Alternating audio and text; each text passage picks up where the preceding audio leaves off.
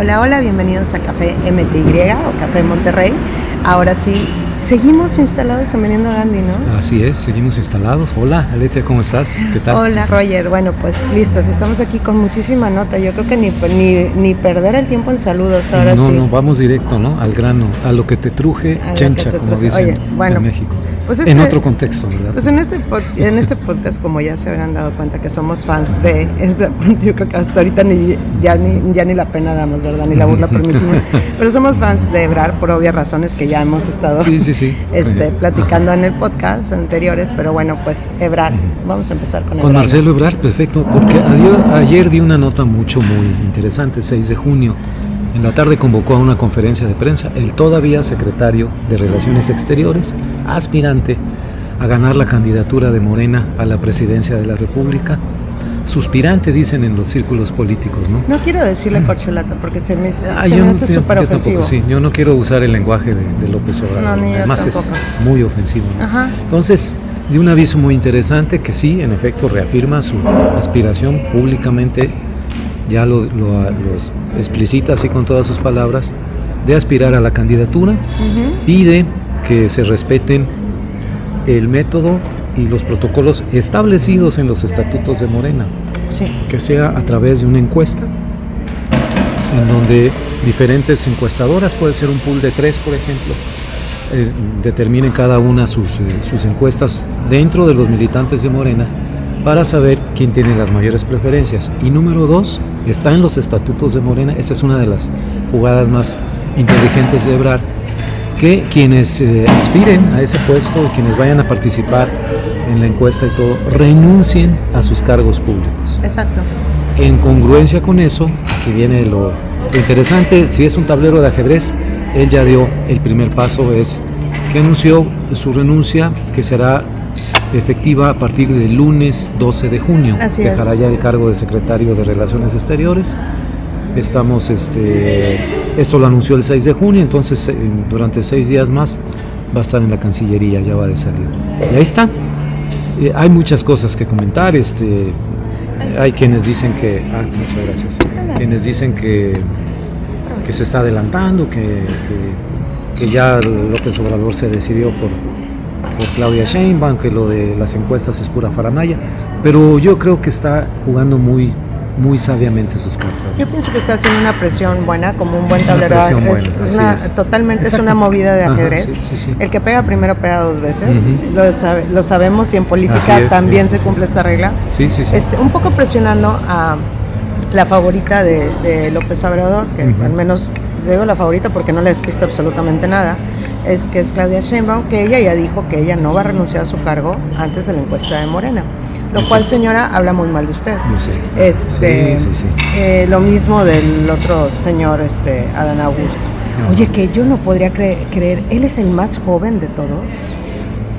¿Adán Augusto? Sí, mm. ¿puedes creerlo? ¿De edad?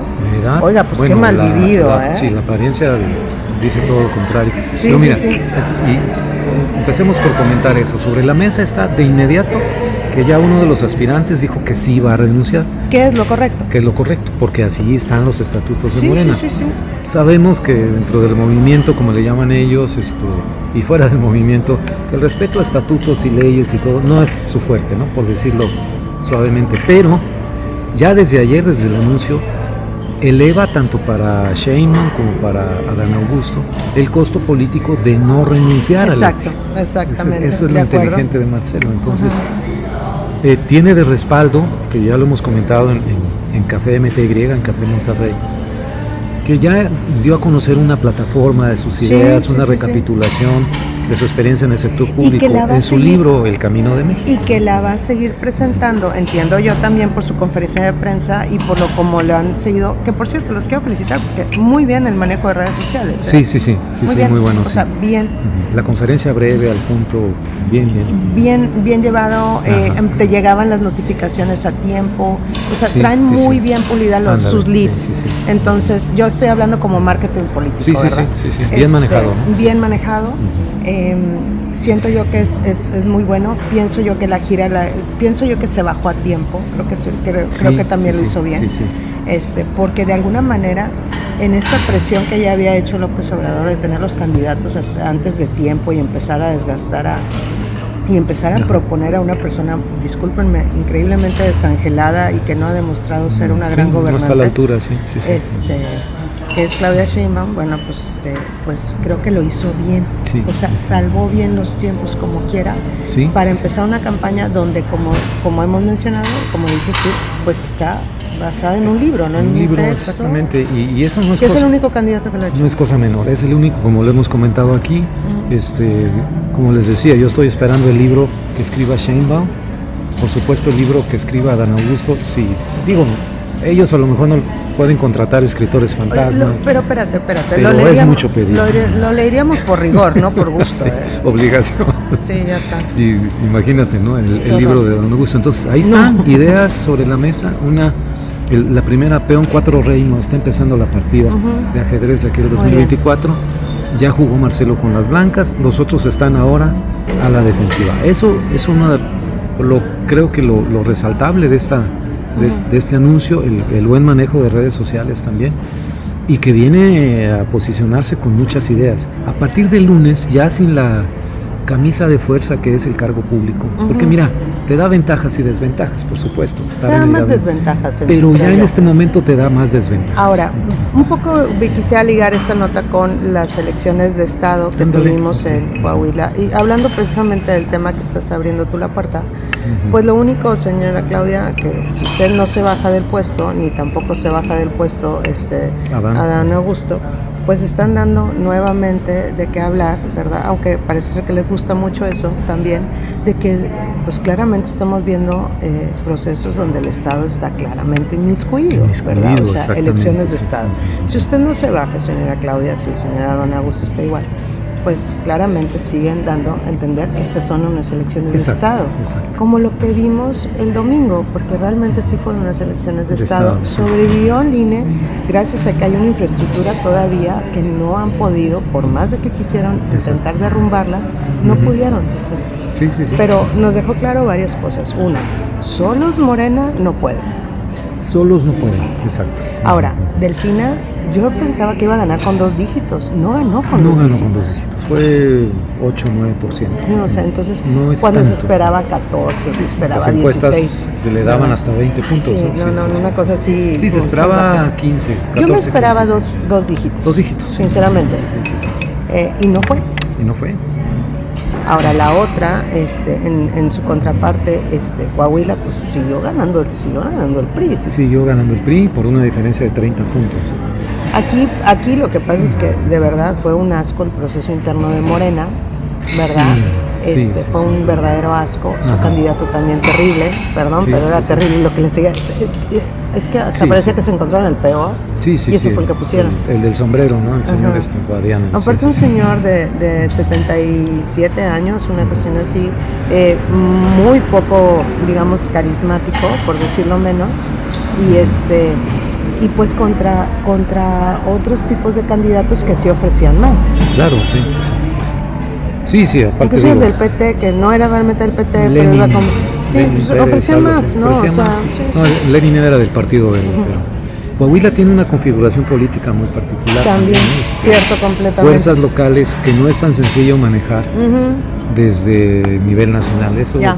Después hablaremos un poco más en detalle porque está, las zonas de Coahuila son distintas, la frontera, la región carbonífera, Saltillo, la capital y todo. Sí, sí, sí. sí. Este, pero ahí arrasó el PRI, entonces en el Estado de México no.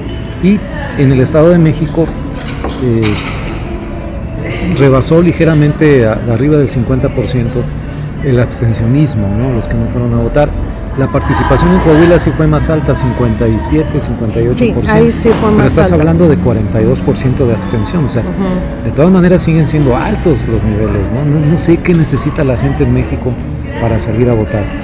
Eh, pues, no, no, lo sé. Ya, eh, ahí vamos a entrar. Eso sería un, análisis digno de hacer. ¿Por qué no salen a votar? Oye, bueno, pues vamos a seguir hablando de México, si te parece, porque sí hay mucho tema que hablar. Otra, miren, entre que ayer nos salieron dos notas que, que, este, de la violencia que, de la cual somos víctimas en este país. Eh, bueno, una, pues salieron notas, por ejemplo, de los desaparecidos también, como va el conteo, que van 110 mil personas este, desaparecidas, aquellos que, hemos, que tenemos familiares desaparecidos, pues hay que mencionar que es, que es horrible, este, es terrible. Eh, pero bueno, pues ahí vamos, ¿no? Este, las cifras terribles, algo que, que definitivamente este, tendremos que estar observando eh, qué dicen los, los, este, los especialistas y demás, ¿no? Por otro lado, también ayer en la tarde, como a eso de las 4 o 5 de la tarde, empieza a circular la nota del Breaking News de que se habían encontrado, bueno, que los restos que habían encontrado en una barranca en Zapopan, ah, efectivamente sí coincidían con algunas de las personas desaparecidas de este call center, ¿no? Al parecer este, están diciendo que tuvo que haber crimen organizado, que no sé qué, ya empiezan a circular algunas hipótesis, pero pues lo terrible es más personas siendo privadas de la libertad y después asesinadas y torturadas de la manera en que, encontraron a estos restos en esta barranca en Zapopan. Terrible. Sí, terrible. Estamos hablando de jóvenes 19, 20, 21 años. Sí, muy jovencitos. Hombres y mujeres, muy jóvenes increíble, pero esa es la otra cara, ¿no? Entretenidos con las elecciones, entretenidos con los destapes. Y de eso no hablamos, no hablamos también de que otra vez más también una este el, director de aduanas en Manzanillo fue encontrado muerto, o sea un montón de cosas de las que no se estaba hablando no como que pareciera que las elecciones estas también fueron como un distractor muy a la muy a la a la medida, ¿no? A la medida, exactamente, para que se entretenga la, gente. Este, por otro lado, bueno, y, lo que con lo que también es, amanecimos fue con este eh, artículo que es del país, donde el país, este, el periódico del país muestra un video donde se ve una posible eh, ejecución extrajudicial de civiles en manos de la Sedena en Nuevo Laredo. En Nuevo Laredo otra vez, Robert. Otra vez. o sea, tenemos, fue hace según yo hice cálculos, fue hace como no, ni tres meses cuando fue la otra este, cuestión de la Sedena, que también habían acribillado a unos a unas personas civiles en Nuevo Laredo porque iban saliendo de una fiesta, sí, sí, ¿verdad? Pues ahora a escasos tres meses, sí, a escasos tres meses, y ahí raro, ¿no? Porque este, aquí a estos les sembraron este, también más armas, creo que sí traían armas, pero creo que les sembraron, más, entonces una cuestión así que no puede evitar un poco pensar en los jóvenes estudiantes que abatidos acá en el TEC. de Monterrey, en, el 2011. en el 2011, exactamente. Entonces, híjole, Rogelio, está el video terrible. Es un video que fue captado el 18 de mayo, o sea, apenas hace un par de semanas. Este, en la avenida Prolongación Monterrey en la parte trasera de una tienda de autoservicio en una colonia que se llama Las Encinas, o sea, mm, en Nuevo Laredo. En Nuevo Laredo, mm. exactamente. Bueno, pues ahí vienen y viene como, como caen muertos inmediatamente algunas de estas personas, ¿no? O sea, en un instante y cómo después se les ponen algunas armas, se les quitan las esposas, venían esposados, o sea.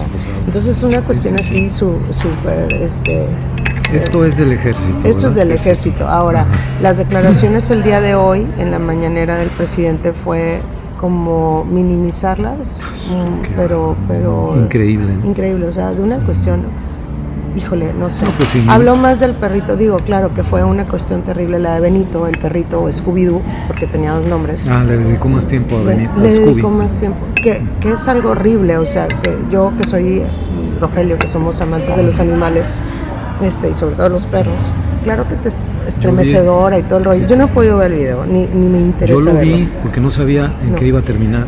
Yo, y ya no lo vuelvo a ver. Yo ahora sí que afortunadamente no lo he visto.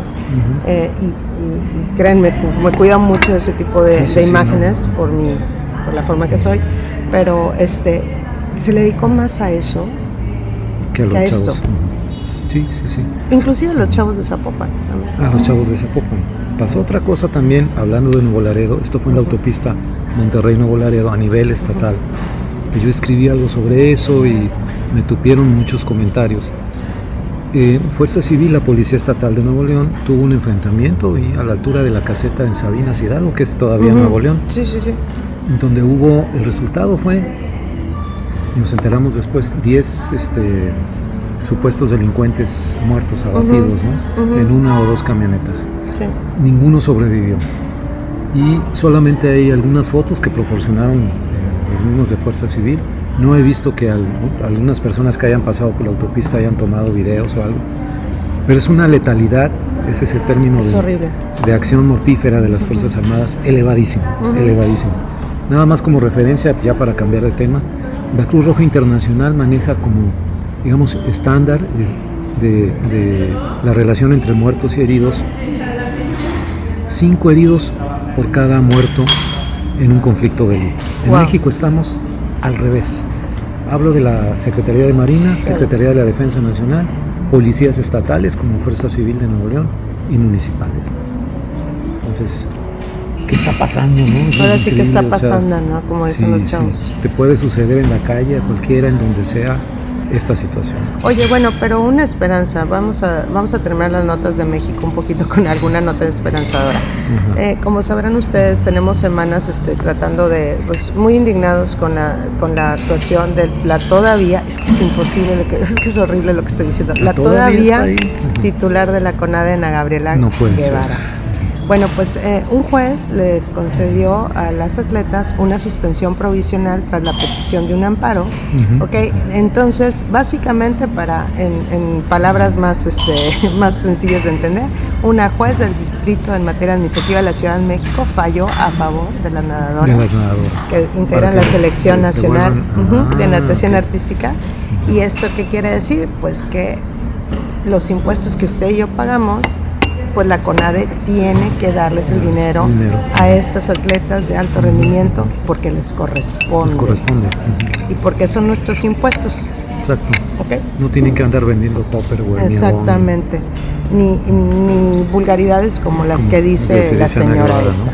Bueno, pues fíjense que este Agustín Tello Espíndola, ese es el nombre del juez, tomó esta medida cautelar luego que las atletas solicitaran un amparo, ya que la titular del organismo, Ana Gabriela Guevara, no reconoce el Comité de Estabilización de la Federación Internacional de Natación tras la, la destitución de Kirill Todorov, que tan Kirill Todorov, que delincuentazo, ¿verdad? Sí, sí, sí. Pero bueno, entonces, bueno, pues ahora les paga, señora. ¿sabe qué? No les paga, es la orden. Es más, es que no les paga, les da su dinero. Sí, sí, sí. ¿Sabe? Porque ese dinero es de ellas. Sí, pues tiene que cumplir, aunque con esos antecedentes de la cuarta transformación. Yo quiero es más, y al rato también me explica dónde está todo el desfalco de dinero de, Kirill. Son cientos de, millones de pesos, 300 millones, una cosa así. Entre los dos casi son 500 millones. Ah, sí. Entre los 500. dos. Casi. Eso es... En el deporte nada más. Ahora, este, honor a quien honor se merece, aparte de obviamente el juez en cuestión que acaba de decir, Agustín Tello Espíndola, bravo señor, bien por usted. Este, usted también es de los mexicanos que sí me puede representar, pero el que sí fue el héroe del día, y lo quiero decir, si antes yo era fan, ahora, señor, me quito el sombrero como siempre delante de usted. Y pues se trata de Enrique Burak. Sí.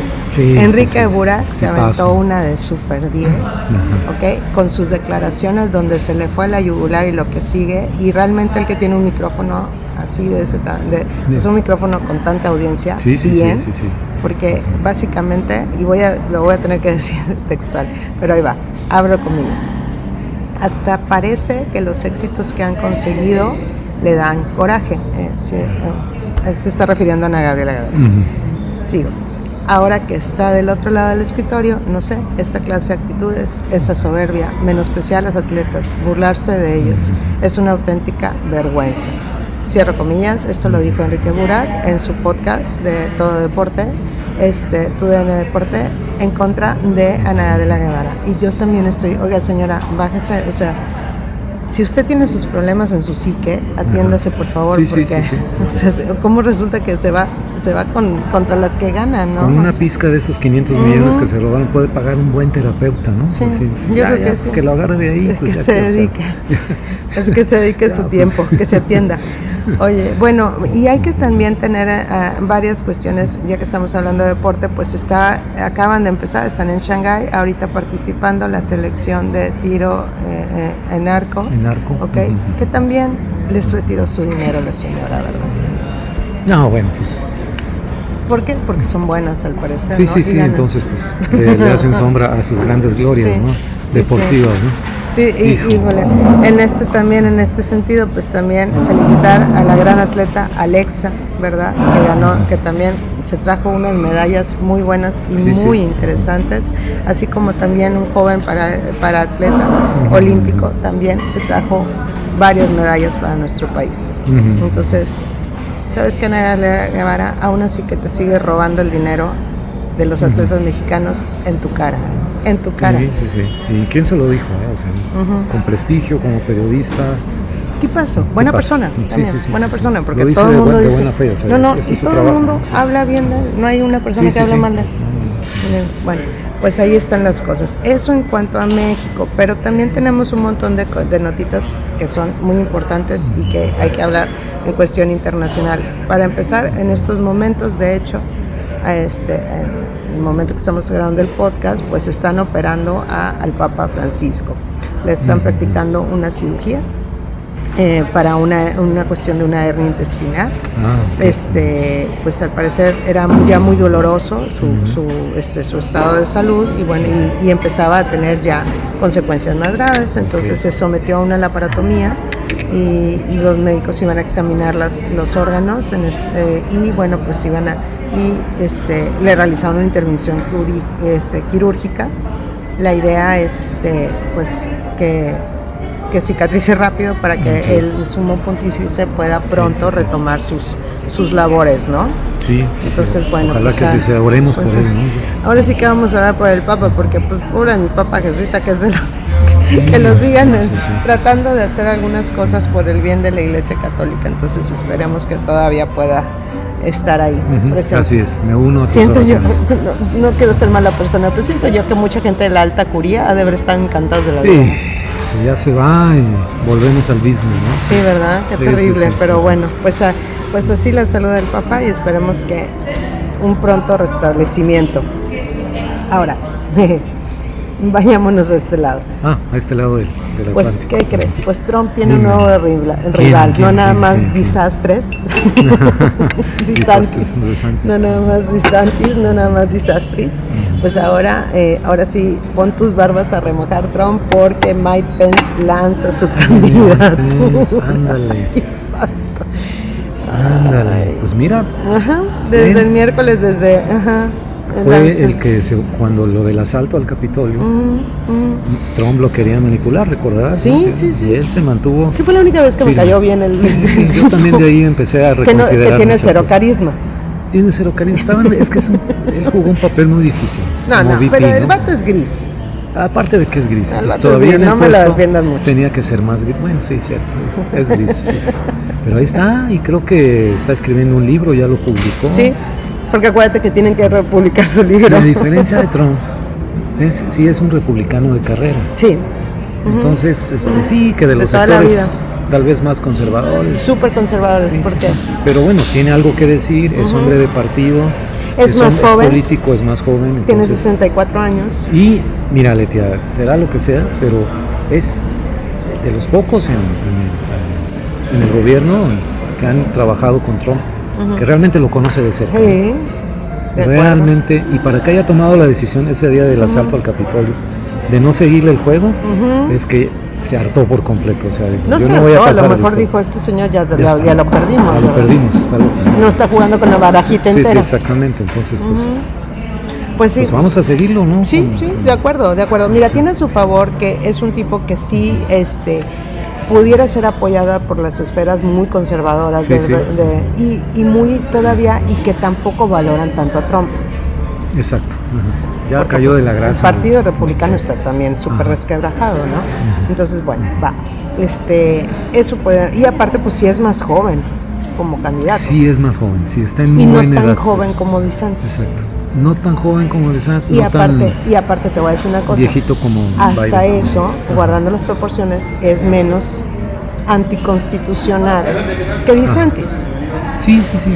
Porque Disanti está bárbaro para estar en contra de la Constitución. Sí, sí, no, bueno, Su plataforma es totalmente anticonstitucional. es, parece 4T, ¿no? Este, cambio de régimen. ¿Será? ¿Será? Ah, no sé a qué te refieres. Todavía, todavía creo que Mike Pence es ese tipo de políticos. Sí, conservadores, ortodoxos, pero formados, en, la Constitución, exacto, y que saben que hay límites, en una tradición constitucional. Como otro gran republicano, digo, más conocido que Pence, John McCain, que sabía, Ay, pero ese fue mi último gran republicano. y que sabían negociar. Es como The Last of the Republican, The Last of the Mohicans. Sí, sí, el último, sí, sí, sí. Este, junto con Ted Kennedy, ¿no? Hacían una pareja sensacional. Sí. Hubieran dado shows en cabaret, sí. Yo sí En Las Vegas, en el Old Street, sí, de acuerdo. sí, sí, sí, hubiera sido sensacional. Oye, bueno, ya, ya no hay de esos. A lo mejor Pence es todavía una especie de heredero de ese estilo de sí, pero le falta carisma. Pues sí, es que no puedes tener todo. a DeSantis le sobra carisma, pero es un. A Trump, digo, órale. No, pero carisma, este, a mí me da miedo. Se fue la luz. Va, ok, perdón, se fue la luz. Este, bueno, no, o sea, a lo mejor apagaron la luna.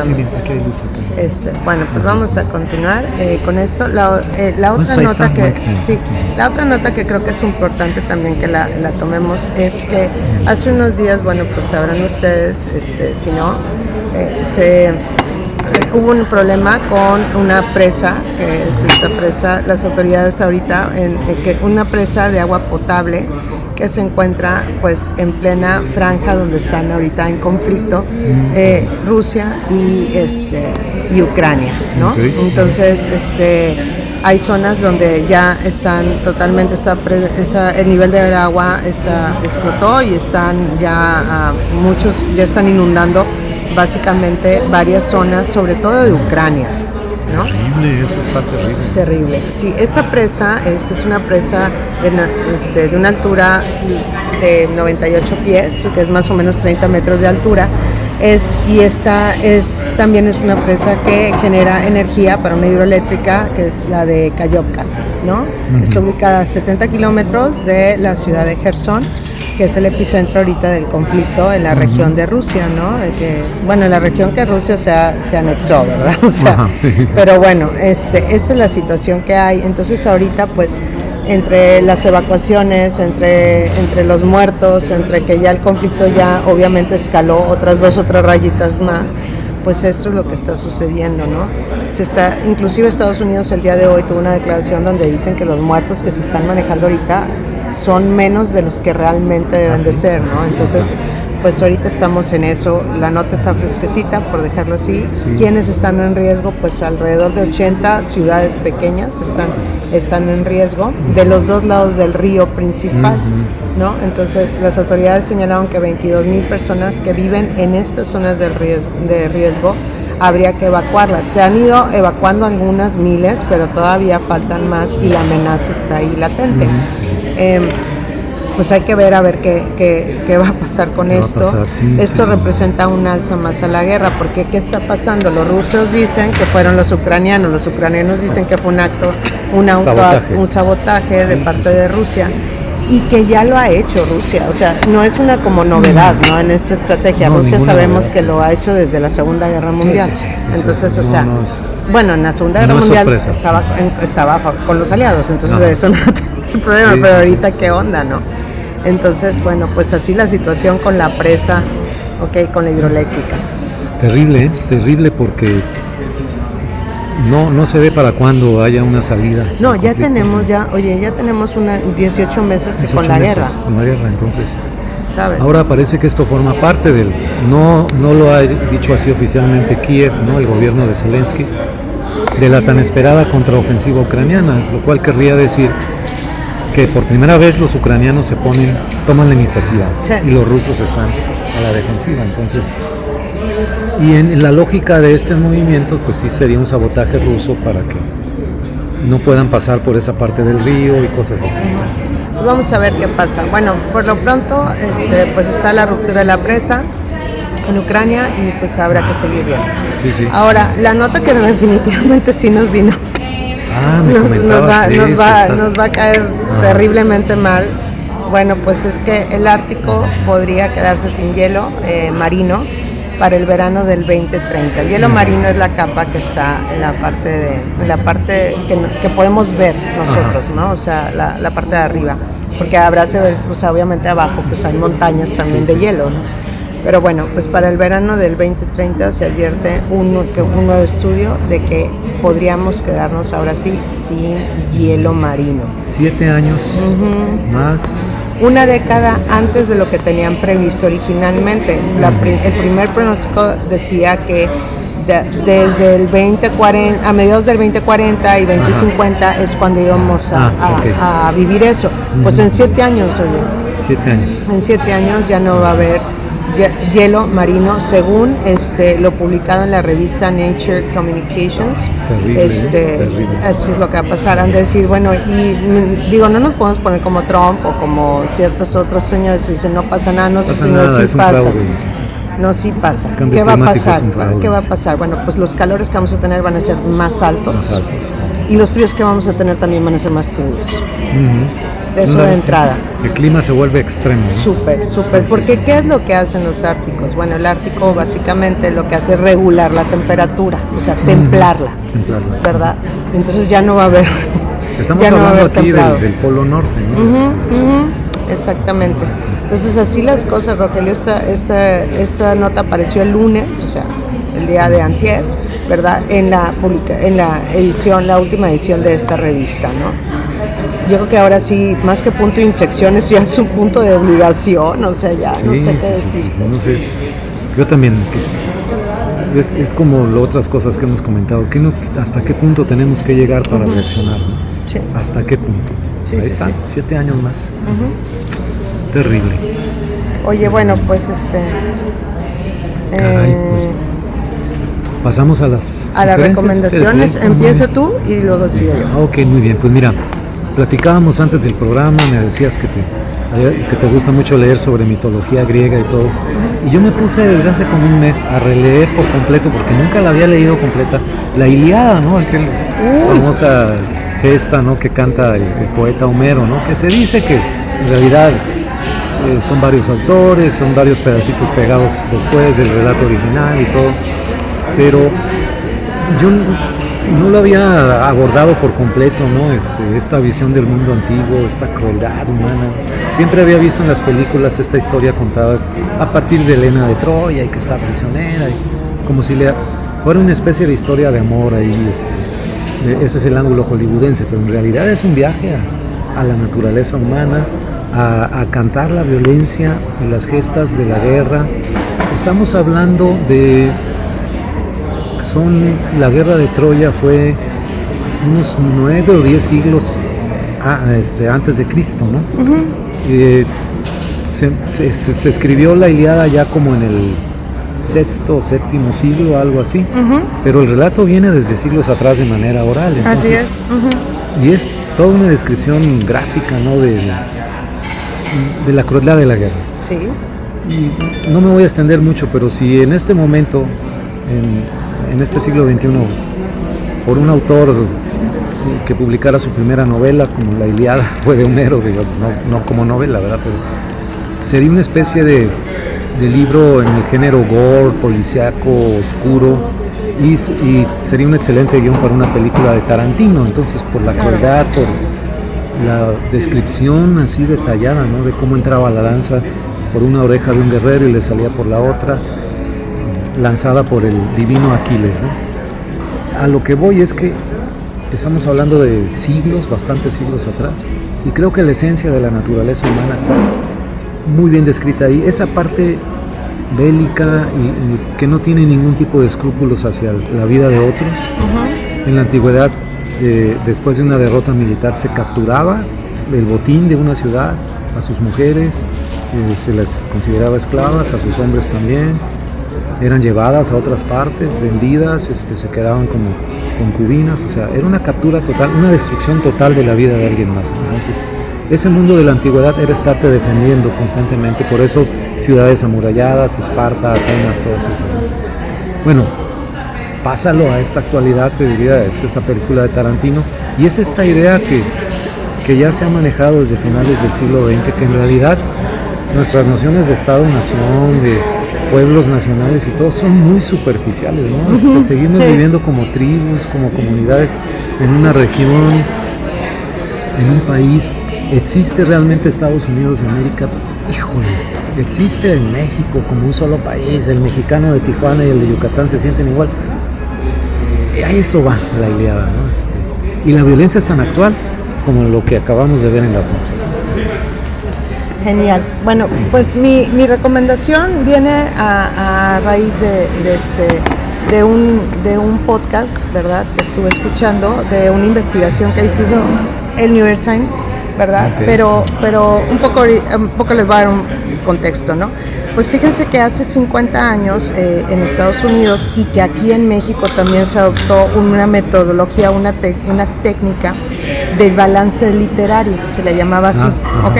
Y esa, esa técnica o esa, este, ese currículum de lectura, ¿verdad? También para aquellos este, personas, pedagogos que nos estén escuchando, bueno, decía o enfatizaba eh, que que la fonética en realidad no era este, tan importante, ¿no? que lo importante era la curiosidad de los niños. Entonces, dejaron de, de, darle importancia a la fonética. Con el tiempo de, este, pasó, nos hemos dado cuenta, bueno, aquí en México no sabría decirte, porque con eso que ya no estamos evaluando a los niños, porque no es importante evaluar a los niños porque ya no tenemos presupuesto para estarlos evaluando. Digo, nada más pasó una pandemia, ¿verdad? y los niños estuvieron en su casa sin clases. necesitan evaluaciones internacionales? No, no, no, ni las nacionales. Pues, ni las nacionales, ¿no? Bueno, bueno. bueno pues sí, no, no necesitamos tampoco para la gente con cáncer, pues ¿no? Entonces, bueno. Dios santo. Bueno, eh, eh, prosigo. Entonces, bueno, eh, en su momento había una una pedagoga, una educadora llamada Lucy Calkins. Y Lucy Calkins eh, hizo un negociazo, porque así fue, donde eh, retiraba la fonética, ¿no? Y más bien se iba a la cuestión de lo que al niño se le hiciera relevante y curioso y tal. Entonces la fonética la hicieron para un lado. ¿Qué pasó? A partir de ahí, en Estados Unidos fueron bajando sus niveles de lectura a los niños, ah. ¿no? Ese mismo, eh, ese mismo sistema fue adoptado por en muchas partes también en México, sobre todo en colegios bilingües. Se quitó eso, ¿ok? ¿Y qué pasó? Bueno, pues consecuencias es que mucha gente dejaba de comprender la lectura. Entonces, según ellos leían. Sí, sí. Pues no, comprendían nada. No comprendían nada. Comprensión de lectura, ¿no? Sí, sí, cero. Ahí está lo que. Y entonces, aquellos que sí tuvimos la suerte todavía de aprender a leer, como le decían ahí, con, con, fonología o con el uso del silabario o con el principio del entendimiento del alfabeto. Sí, sí. Pues somos todos aquellos que no tenemos ese problema. Desgraciadamente tenemos no una, no dos, sino tres generaciones ya en el mundo que muchos están leyendo de esta manera. Porque esto también se hizo en Europa. Ah. Tuvieron su versión en Europa, tuvieron su versión, pero en Europa se dieron cuenta antes y la cortaron completamente.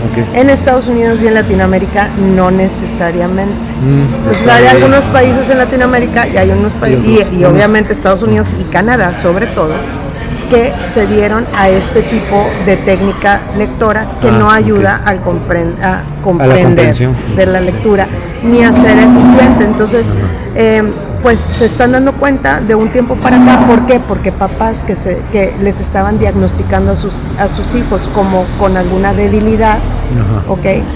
Este, porque los que empezaron a batallar más fueron los disléxicos. Ah, porque la fonología es una manera en que los disléxicos pueden realmente salir adelante, de una manera más sencilla. Pero ahorita tenemos gran, no es que tengamos un, un incremento en los niños disléxicos, es que tienen los mismos vicios y, batallan igual, de igual manera por este tipo de, ah, de, técnicas de lectura. Entonces es muy interesante la investigación que hizo. Este, es eh, la, reportera que tiene apellido judío, discúlpenme, déjenme, es que la tengo aquí. Em, el reportaje y la investigación, que tiene tres años investigando en ah, esto, la, eh, la reportera la corresponsal Dana Goldstein del New York ah, Times. okay. excelente trabajo, vale la pena. Ella se dedicó a hacer más podcasts sobre esto. Eh, súper vale la pena. Pero a lo que voy es que todos aquellos papás que están ahorita este, viendo las de Caín, enseñando a sus hijos a leer, bueno, pues infórmense si en los colegios donde van a estar sus hijos realmente otra vez volvieron al principio de, eh, de, utilizar la fonología como método de lectura. De no ser así, hay lugares donde ustedes pueden acudir para que a sus hijos se les enseñe este principio, el de la fonología. En mi caso, yo estuve, en, mis hijas estuvieron en un colegio donde sí se les enseñaba phonetics y fonología porque era de un, era más bien como de un enfoque francés. Entonces, ah, por eso sí, ahí enfatizan mucho la fonología. Ahora, eh, pues adelante, porque tenemos una deuda histórica con la lectura este, y que cada vez vamos más en deuda. sí, sí, sí, avanza. Y bueno, y viendo eso, pues les voy a, mi recomendación es eh, que vayan y, se den una vueltecita por Gandhi, ¿verdad? No estoy haciendo comercial para nada, pero se den una vueltecita con Gandhi y acerquen a sus hijos, sobre todo si están leyendo a los clásicos. ¿Por qué los clásicos? Bueno, porque los clásicos son así también por el ritmo fonético que tienen las palabras. Entonces, si ustedes quieren también ayudar a la lectura a sus hijos, los clásicos como Julio Verne, los clásicos como Jane Austen, el clásico del Principito, por ejemplo, son una genialidad en cuanto a principios alfabéticos, fonéticos, que pueden ayudar a sus hijos a ser mejores lectores. Entonces, hay una selección, yo, yo le decía a Rogelio que lo que voy a hacer es que voy a empezar a, cobrar, a comprar de manera más este, seguida y mis libros antiguos, que están todos rayados, están todos no, llenos de post o sea, irlos sustituyendo por estas bellezas de, de nuevas, con ediciones nuevas muy bellas, muy lindas. Por ejemplo, el día de hoy compré la de una de Sir Arthur Doyle, que es Studying Scarlet and Other Stories de Sherlock Holmes. O sea que está realmente a un precio súper económico y, la edición es chulísima. ir comprando, le decía yo a, Rogelio que voy a comprar Ulises, es el próximo que voy a comprar. Entonces, bueno, pues ahí va mi recomendación. De verdad, este, tenemos una deuda con la lectura, entonces hay que volver a retomar estos principios de la fonología.